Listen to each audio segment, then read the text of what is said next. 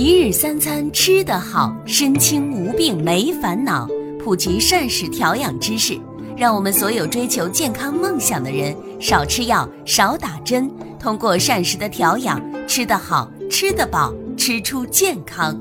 请大家记住我们共同的目标：让膳食替代你的药品，而不要让药品成为你的膳食。一日三餐吃得好。身轻无病没烦恼，西马的所有的伙伴们，大家好，我是雪峰。今天我们继续和大家伙来分享关于控糖的知识以及相关的方法。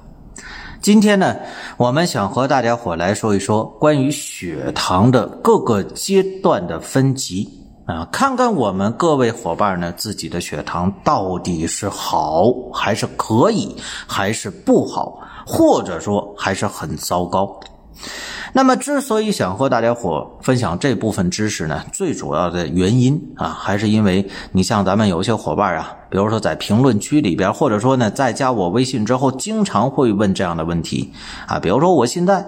空腹血糖呢七点一，这个血糖算不算高呢？啊，或者说我餐后血糖啊，在这个十点零啊，这个血糖可不可以呢？甚至说，今天还有一位伙伴呢，在微信里边问我说啊，这个我在一家医院里边，医生说了，说这个血糖啊，只要控制不超过十二就没有问题了啊。那么这个到底是真的还是假的呢？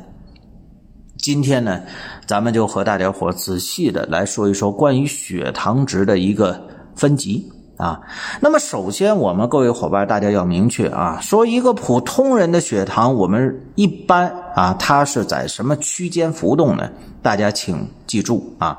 那么空腹血糖是在三点九到六点一，那这是空腹，而餐后血糖呢是在七点八。如果一位伙伴啊，当你的血糖呢？空腹长期的，要是在五点八左右的时候，那么此时我们就要考虑，你可能已经出现了糖耐量受损啊，当然是空腹血糖受损。当然这个情况并不严重，而且呢你也没有过线啊，血糖呢也不能算高。可是如果有这种情况的话，我们需要引起足够的重视啊，这是我们说呢，对于普通的健康人啊，咱们一个血糖的评估。呃，那么除此之外，你像有些伙伴，要是这个血糖低于三点九的话啊，比如比如说三点七，或者说三点五，甚至说呢，呃，三点零，那这种情况这就很危险了啊，这是低糖啊。那么这种低糖的情况呢，它是容易出现昏迷的，甚至说是致命的啊。那么它也是非常危险的。所以呢，咱们各位伙伴啊，大家请注意，我们糖友在平时的时候，有可能控糖也会出现这样的低糖的症状，那么请要及时的进行补充糖分，进行升糖。你比如说，在家里边像有蜂蜜水啊、饮料啊，对吧？这些呢，包括说糖块啊，咱们要备着点啊。万一出现低糖了呢，你千万不要昏过去。你像在去年的时候，其实，呃，我在。呃，上班的路上啊，就是救过一个由于糖尿病低糖，然后呢昏迷的人啊，当时就是挺危险的。这人说倒就倒那儿了啊，然后呢，呃，当时倒那儿的时候，旁边还有一个超市，超市门口正好是水泥台阶啊。他当时倒那儿的时候啊，因为身体是失控的，直接头就磕在这个台阶上了。啊，这搞的是头破血流的，挺吓人的，也挺危险的。不过还好啊，至少呢发现他是低糖，然后及时呃在超市里边给他买的饮料喝下去了啊啊，并且呢叫的救护车啊，这人呢算是没事儿啊。但是我们大家伙要注意啊，当我们糖友出现呢血糖啊低三点九的时候，必须要尽快的补充糖分，否则的话真的是有生命危险的。啊，这也算是题外话啊。那好了，那么我们接下来呢，咱们继续说啊。当血糖超过六点一的时候，而小于七点零的时候，这个时候呢，大家伙请注意，我们这种空腹血糖呢，它算不算糖尿病呢？它不算啊，因为没有过糖尿病的诊断切点七点零啊，但是仍然属于血糖偏高的状态。那么此时。我们把这种血糖值称为叫什么呢？糖前期，也把它称为叫糖尿病的预备军啊。目前呢，像有这种血糖的空腹呢超过六点一而小于七点零的，在我们国内是大有人在呀。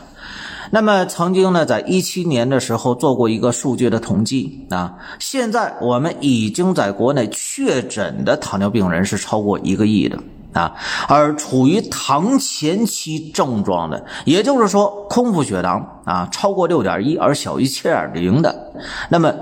在我们国内啊占到总人口数的百分之五十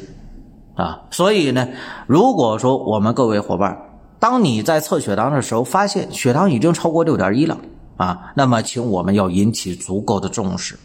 当然，这种情况我们出现之后应该怎么办啊？在这里边呢，咱们简单的先和大家伙先说一下解决方法啊，因为我们说二型糖尿病呢，它主要的就是生活习惯病，大家伙能明白这意思吧？那也就是说啥意思呢？如果说当你的空腹血糖超过六点一了，这表明你肯定有着不良的生活习惯啊。我们就仔细想吧。你比如说，你像这个熬夜呀、劳累呀、生活压力大呀，是吧？你像这个今天呢，有一位伙伴呢就说他血糖高啊，他血糖高的原因是什么呢？就是近两年刚高的啊，原因就是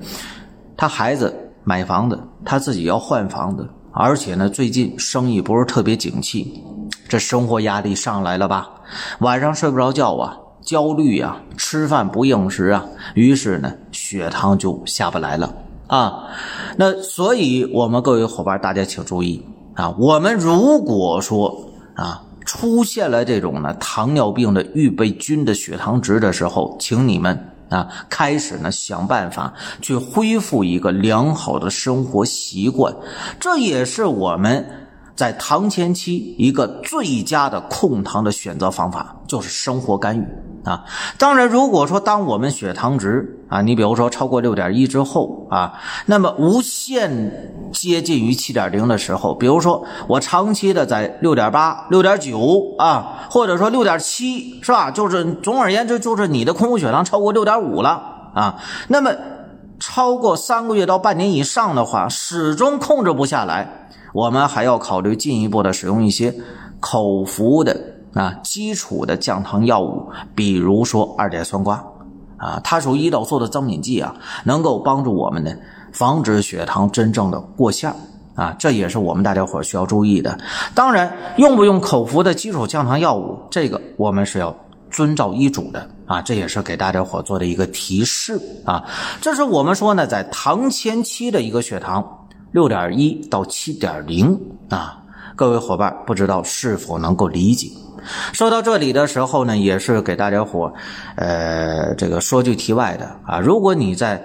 每天收听这档节目的时候，确实感觉到对你的血糖有所帮助的话，有所收获的话，请记得一定要点击啊节目旁边的免费订阅的按钮。啊，这样的话呢，以后再有节目更新的时候，你就能第一时间收听到，不至于说错过，对吗？这是免费订阅的。另外呢，大家伙要清楚啊，如果我们真的现在血糖不好，比如说现在已经有并发症了，现在呢，呃，那么血糖是失控的，或者说呢，我现在用药吃的非常多啊，我想少吃点药行不行？我想让血糖更稳定一点，行不行？有。啊，我有系统的控糖方法，如果你需要的话，请加我的客服，我们呢仔细的沟通，好吧？好了啊，咱们继续啊。那么关于血糖这一块呢，我们说了啊，六点一到七点零，这是糖前期。那么如果说超过七点零呢，如果说到医院里边再确诊了啊，超过七点零，并且是重复两次以上的话，这就属于糖尿病了。啊，那么当我们血糖在餐后高于七点八的时候，是吧？这个情况呢也是不正常的。但如果一旦说超过十一点一了啊，超过两次以上的话，这也是要考虑是糖尿病的范围了啊，是这么一个情况。那么如果说血糖再高的话，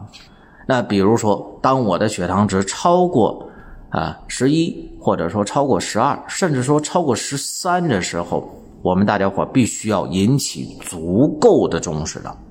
有很多伙伴啊，在血糖超过十二、十三的时候呢，并不觉得怎么样啊？为什么呢？因为并不难受。也没有什么不适感啊，可能略微的身体感觉到有一些虚弱啊，经常的感觉到饥饿，是不是？呃，那么这种情况呢，很多伙伴觉得说，哎，这糖尿病不过如此嘛，啊，我吃点降糖药就好了嘛。其实我跟大家伙讲，当我们血糖超过十三的时候，我们必须要引起足够的重视的，尤其是说，当血糖到达十三点九的时候，这意味着什么呢？大家伙请注意。这是一个临界值啊，什么临界值呢？体内脂肪要开始快速大量的分解了。那么这种快速的分解呢，脂肪属于一种呢不完全分解啊，这种不完全分解就会产生副产物，我们把它称为叫酮体啊。那么这个酮体呢，它是呈酸性的，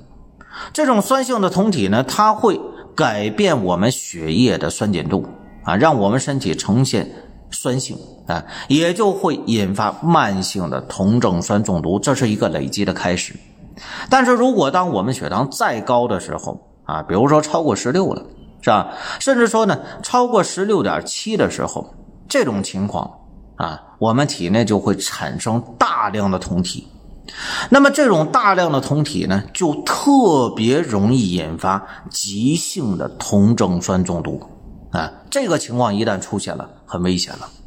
啊，它是要致命的，甚至呢，呃，那么在血糖超过十六点七的时候，不仅说脂肪会分解，我们体内的蛋白质也会分解啊，所以呢，在此时不仅仅是产生酮体的问题，大家要清楚，体内蛋白质一旦分解啊，身体会变得极度虚弱，而且会产生浮肿。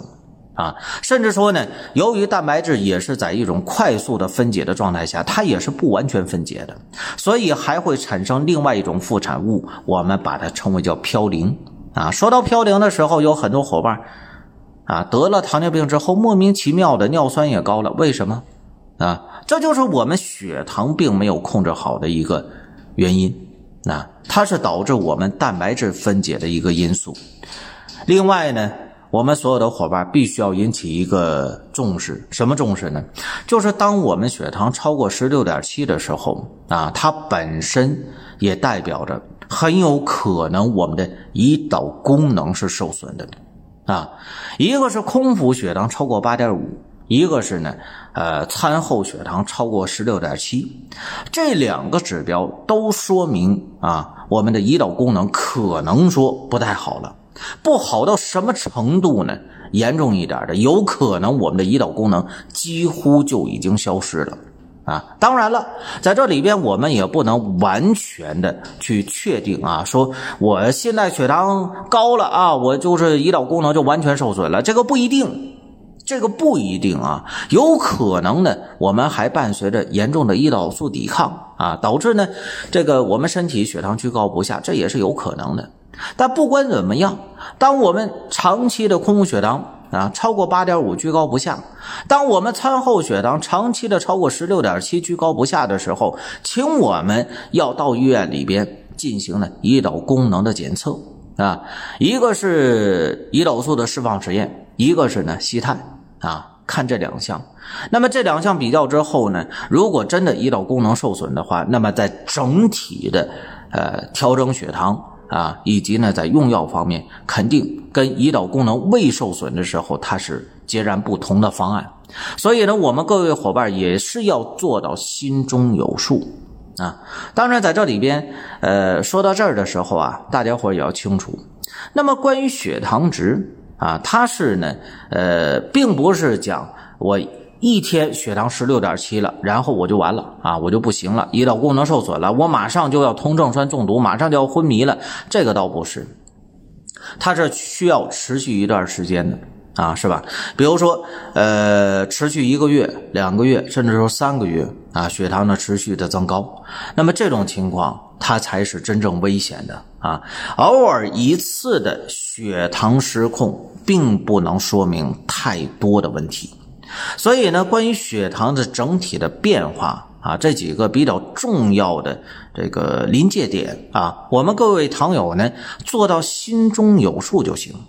更多更重要的还是在于平时日常的一个有规律的科学的血糖监控啊。那么看到的是血糖的波动稳定，这个才是更为重要的，才是我们真正意义上的做好。血糖监控的目的啊，呃，那么关于呢整体的血糖变化，如果说当你超过十六点七的时候，有些伙伴说了，那我二十几、三十几呢？啊，这个